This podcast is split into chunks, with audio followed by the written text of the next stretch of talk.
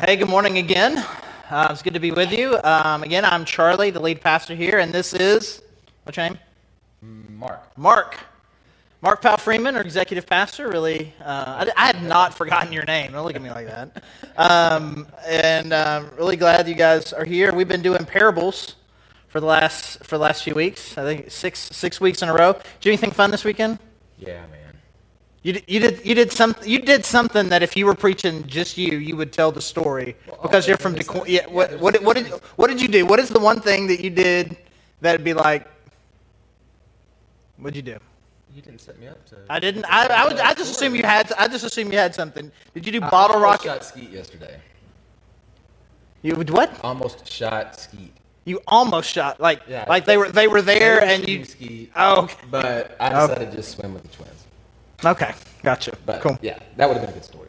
We did nothing. We did nothing yesterday. We're, we're incredibly lame, but uh, in all the best ways. So, so we've been doing this thing about parables, and what a parable is, we talked about this when we started several weeks ago, and we're doing this, we're going to be doing this for a few more weeks. And so what we decided to do, since we're kind of making this a, a longer series, is like more, more than what we normally would, is kind of make sure that we're all on the same page about what it is we're learning, what we're doing, why we're doing this, um, especially in, in a situation where things are just a lot more erratic than what they uh, usually are. And so we talked about this. A parable, it's one of these things that's like, you know, it's one of these words in the Bible, and it's kind of come to just mean Jesus' story. But what is a parable really? And we kind of talked about kind of how it contrasts with a fable, which, you know, a fable is like a story about the ant and the grasshopper and saving up food for winter and um, and you like some moral story that isn't true to learn something. The difference with a parable is is usually the story is, is really realistic. It's about it's about something that you could imagine happening to people as opposed to ants and grasshoppers talking to each other as they're gathering food. And so Jesus is kind of telling these stories to kind of help us understand. So, what is God like? What is what are you like? How do you relate to God? What are you supposed to do? And he kind of puts these in in these manageable stories, but they're not always understandable. Hmm. What, what- and we, we talked about that a little, a little bit too. Like sometimes like they don't they don't make any sense. Like like he you really have to explain them. But um, what do you like? What do you? I, I know you've you've just over the last few weeks just shown a lot of a lot of passion. What is it about the parables that you just like? I just love. Man, I love the way that Jesus, is a master question asker.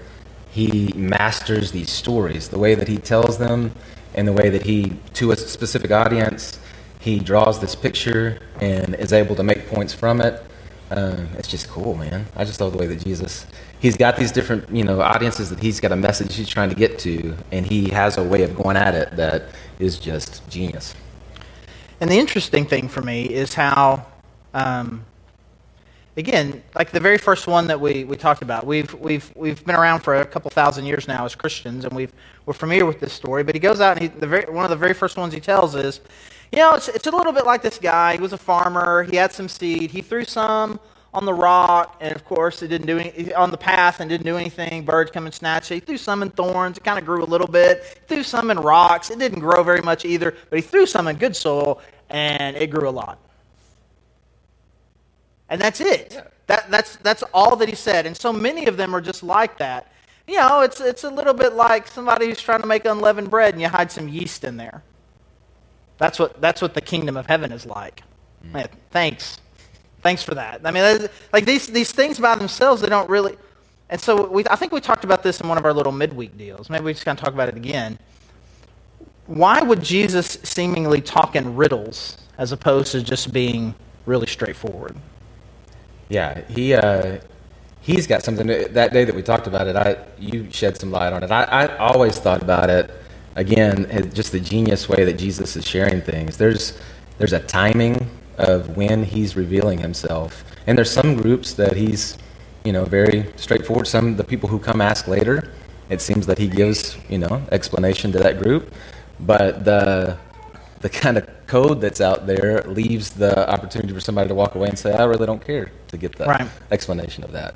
He's trying to make us work a little bit, hmm. and I, th- I think that's I think that's some of the beauty of it is is that I think I think one of the things that God really wants from us is pursuit. He wants us to pursue Him, and and and and and He wants He wants us to demonstrate faith, and He wants us to take these steps. And He like some of this is it's difficult to understand. And I think one of the things about sometimes when we're reading or studying the scriptures, sometimes that it isn't as easy to understand as we want. We consider that like a like a bug when really it's a feature. Mm. It's it's it's something where God is trying to to draw us in. And as I was thinking about maybe what what I wanted us to kind of talk about today, I think one of these one of these features that may feel like a bug or something that's kind of wrong with it is these really contrasting pictures I think we've gotten even just over the last six weeks about what God is like. Hmm. So we have these six these six stories we've looked at, and and each one of these six stories, God repre- God is represented by one of these characters, and so He's trying to communicate something about God through through these stories. But then, if we were and and in each individual week, like if you just come on one Sunday, you come on one Sunday, you come up here, and one of us standing here, and you're like, da da da da, and then this is what God is like, and you're like, oh, that was so great, I learned something cool about God. And then, and if you're paying it, but if you're paying attention, though, no offense, if you're um, if you're paying attention, um, and you come a few weeks in a row, you'll realize, oh, that's different. That's very that's very different. So I was, I've kind of got them all listed here. So the first one we talked about, uh, the parable of the sower. He's out there. He's just he's like he's like a sower, like a farmer who's just throwing seed, really erratically. Right. He's not he's not he's got he's got seed, and rather than putting it all in the place where he knows it's going to grow, he just throws it haphazardly everywhere, knowing some of it's going to get eaten by the birds. What is what is what does that wow. tell us about God? That that good news, like he's not holding it back and it makes sense to me that he would go, "Hey, there's the good soil," but he is just he is just spreading it. Yeah, he is to all hearers. Yeah, he is all. generously giving mm. of himself to people that he knows won't receive it.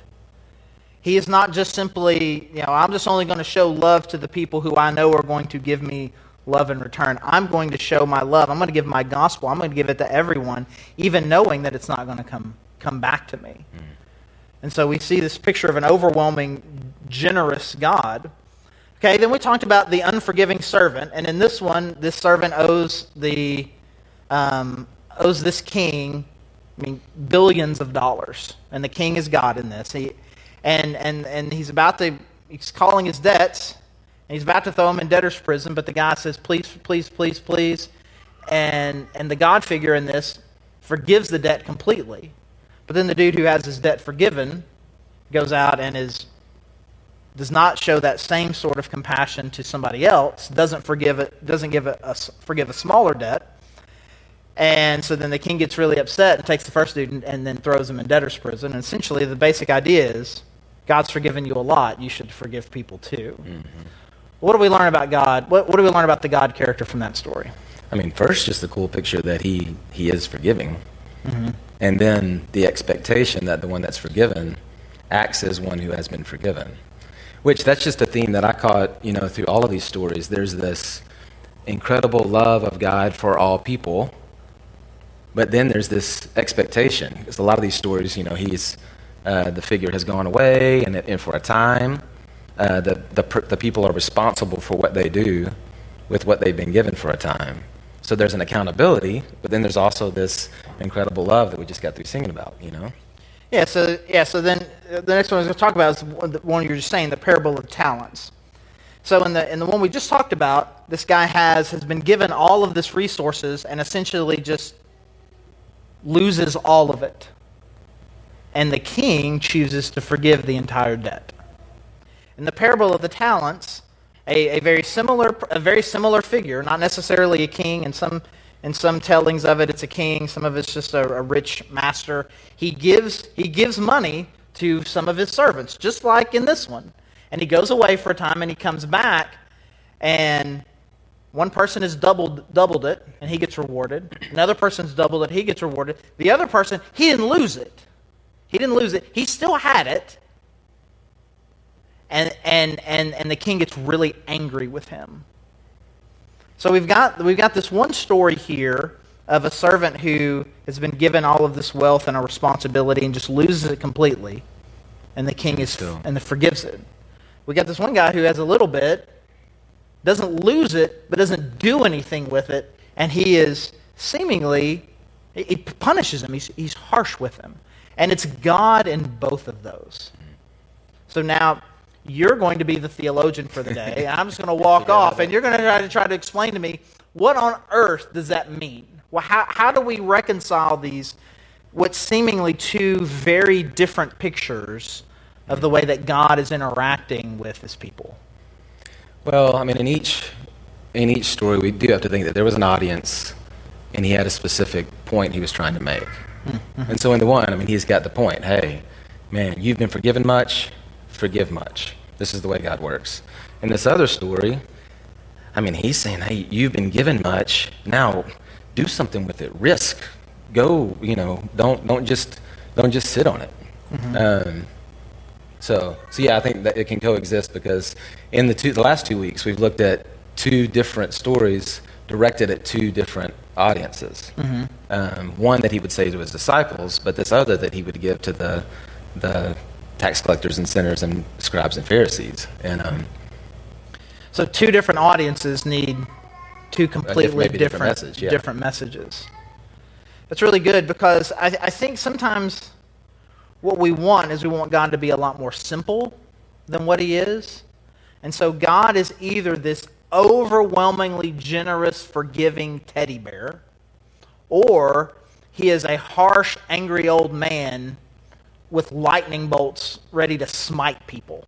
Mm-hmm. And so, and, and, and depending on our background and depending on where we come from, kind of our first impressions about God, maybe even, not to get too psychological here, maybe even our own perception of our own dad, what we believe God to be typically falls into one of those two categories. Mm. We just say, well, I just, when I think of God, I just think God is love. And when people say that, what they often mean is no, no, no judgment of any type, no, no, no restrictions, nothing but just, nothing but just you can do whatever you want. he doesn't care, and he just and he and he loves you, and he loves you no matter what. Or we just have this picture of a God who is just constantly analyzing your every move and is disappointed in everything that you could, everything that you're doing wrong. And it's either one or the other. And whole groups are built on either end of that. Right. And yeah. so and so then we all huddle up together in churches where yeah. we believe in just one of these particular deals. But the reality of it is I mean, Jesus tells stories that represent kind of bits of both of these imperfect descriptions. Mm. And he weaves it together in a way that, you know, it kind of it, it, it breaks our molds of what God God really is. Is there a thread? Is there a way for us to pull those two two pieces together of the the overwhelmingly generous, forgiving, and then the, for lack of a better word, kind of the, the, the harsh master who makes gives a very strict accountability for their people's lives. Is there a way to weave those two together, you think? And if you can figure that out, that would be awesome. Write that book. Write that book. No, I think it's the tension we feel here every Sunday and in small groups and anything that we do is communicating clearly how big the love of God is and what it means that Jesus died for our sins and uh, you know all of that and not but you do something but and he expects that we go on with him and sin was a big deal Jesus had to had to spill his blood for it. it. It matters. God God doesn't like sin. You shouldn't like sin either. If you repent, there should be so that that move on, and it just feels like being able to walk in that balance. I mean, he does it masterfully. Right. you know, it's it feels like there's always that tension and that struggle. You know, parenthood has probably been the yeah. place that God has used to teach me the most, and just struggle as a daddy trying to figure out how to be both, how to love big and at the same time to have expectations and, and challenge and encourage and try to move on to not just exist but to, to be something you know? Right. And that's and to do things right and to treat people right and to and those two things you know i feel like i mess up every day. Like i don't know how to do that well. Yeah I, I say that i say this to dads a lot especially new dads or dads that are struggling with parenting is that typically dads will fall into one of those same two kind of deals. Like if you go into like a house, like like like, a, uh, like the dad is usually the strict one or the fun one. And so the, the, the, strict one in that situation is to say that mom's been with the kids all day and they've been acting crazy. And then eventually this, this thing said is like, all right, well, you just wait till your dad gets home. And then dad gets home and mom tells the story and dad just comes in with whatever amount of rage and justice you know, vengeance or whatever the dad comes in on the kids for making their mom crazy, right? And so he's the strict one. He's the one you don't mess with. You can take advantage of mom, but dad's going to come in with the with with with with with, you know, with again with the judgment, right? Or the dad is the fun one. So mom is managing the kids well, making sure everybody's eating vegetables and cleaning their rooms and those kinds of things. And then dad gets home and it's like, Oh, well, vegetables. Come on, Mom. It's fine. They can eat their candy first. It doesn't matter. We can stay up a little bit longer. And all of this, like, very precise, excellent parenting that has been going on for a, a season of time is completely undone by the nice one, the fun one, right? And my encouragement to, to, to guys has always been to kind of bring both of those things together. Is it possible to be the strict one and the fun one? mm. which is kind of what you're talking mm. about, which again is what this picture is, which, which why I think that fatherhood really is like one of the primary images that God has given to try to describe himself. He is like a father. And you can't do it. I can't do it. I can't hold those two things in tension very well. But obviously, God does. I mean, but I understand it enough. It's, it's not like my kids I mean, I guess I probably do confuse my kids sometimes. I don't mean to, but by and large, I probably don't. I think they know both things to be true. Mm. That there is nothing that I could do that would separate me from the love of my dad who would sacrifice everything for me. And don't mess with him. Mm-hmm.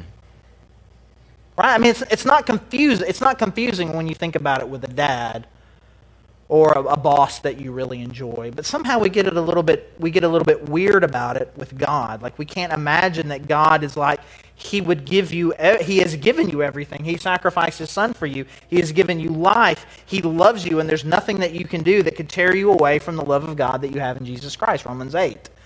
Um, and um, you have a legitimate responsibility to live life a certain way, and God has expectations of you Like they're, they're both true.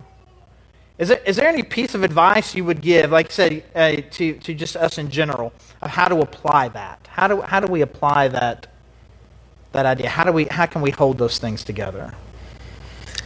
I, th- I think personally, um, feeling like when I wake up in the morning that there is a God that I'm responsible to, that I, that I love, and if I if I fully embrace what He's done in me, and then ask, there's a compulsion that comes from that.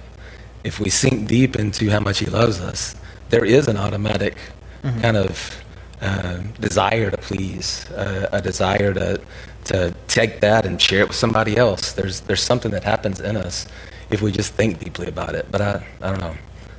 I, I think we don't think deeply enough. I know I say that a lot, but yeah. we just kind of talk about it and then we roll on. And because we're not marinating on you know the love of God and what He does expect of us, then we just get caught up and so busy with life that we that we miss it. I think that's really good. I mean, basically, I think a lot of us kind of grew up in a place, or maybe still just kind of believe as we think about God, that my primary response to God is to be afraid of Him. And the more I think about how big and scary and how serious the judgment of God is or can be, the more I recognize I need to worship and follow and love this God. I think what you're saying is kind of the opposite, which is the more I think and drink and just kind of take in this idea of the overwhelming love of God that He shows by giving us life, by giving us his son Jesus, by offering us forgiveness. The more and more I think about that love, the more I will respect him and want to follow him. Mm-hmm. And I, I, I, I, think, I think we've, we've flipped it, you know? I'm sorry. and we don't think about eternity very often. I mean, these stories definitely, you know, bring this picture of God is, I mean, there's, there's a time frame. And he's coming again. And we, because we just don't think about that, we don't feel the accountability that hey, there's I'm going to face him. Right. And what I've done with these days, it really it really does matter. And Right. so um, because we don't think about that, then we forget to, that there's any accountability at all. That's good. And I think one of the biggest challenges that we have, and that obviously I, th- I believe that Jesus understood, but he did the, the best, not the best that he could, the best anyone could, is that you really can't describe God in human terms. And as try as we as try, I mean, if, if, if Jesus can't fully accomplish it, then it really can't be. But I think we have this image in our head that God is the perfect human. I mean, obviously that's what Jesus was, but even in Jesus being the perfect human, he had a divine nature and was God and had qualities that we don't have. But I think we think we- again, it's like the old man with the beard on the cloud. It's like like my like the best things of all my grandpas. Morgan Freeman. Morgan Freeman. Always. this is what you just described, I was right? just about to make a really good point, and then you said Morgan Freeman. yeah, I mean, so and, and so in, in movies like that, like, we say something for people older than us, with George Burns, hmm. even right? That's it's what's even older, right? We have these pictures, and it's like it's like this the the the like the, the kindest old man or the this ideal wise person and it's like or i think about me it's like if i were the best me that i could be that's what god is like but it's just not and that's why some of these stories are just ridiculous a farmer just throwing seed wasting seed is dumb a, a king that would lend out $10 billion much less forgive that debt a dad who would give his son his inheritance basically let his son say, "I wish you were dead. Give me money." Like no, no, no dad would do that. All they, they these pictures, they they don't make sense. Like I can't imagine even the best person I know doing that because God doesn't operate and think like a person. He is bigger and greater, and I think that's one of the things. In addition to kind of helping us understand this tension between the unconditional love of God and the accountability from God, I think what Jesus is also trying to do is just shatter our incomplete pictures of God.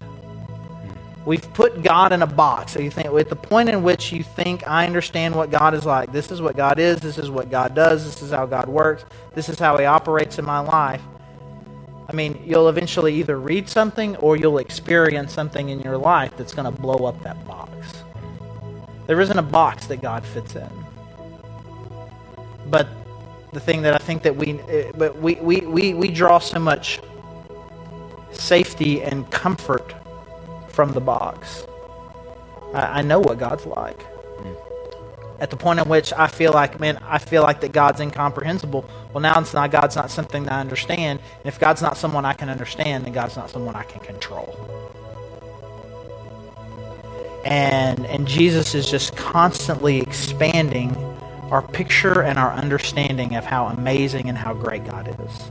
And I think that's the thing that I've enjoyed about this, and will continue to um, over the next few weeks as we um, as we continue through the parables. And so I just encourage you, uh, whether you're at home or you're here, to just spend some time just kind of reflecting on on the greatness and awesomeness of God. And if you've put God in one of these boxes where God is only this cuddly teddy bear or God is only this this strict angry disciplinarian, to allow God to help you kind of put both of those things together. And then maybe just spend some time just meditating and reflecting and praying and just thinking about what are the boxes that I've put around God? Where is it that I've just made God a little too small? Because we've faced some big challenges over the last few months. We are facing big challenges now and will for a while, it would seem. And there is no small God that is going to be able to carry us through. So let's just ask God now just to, just to deepen our understanding of how big and awesome He is. Let me pray.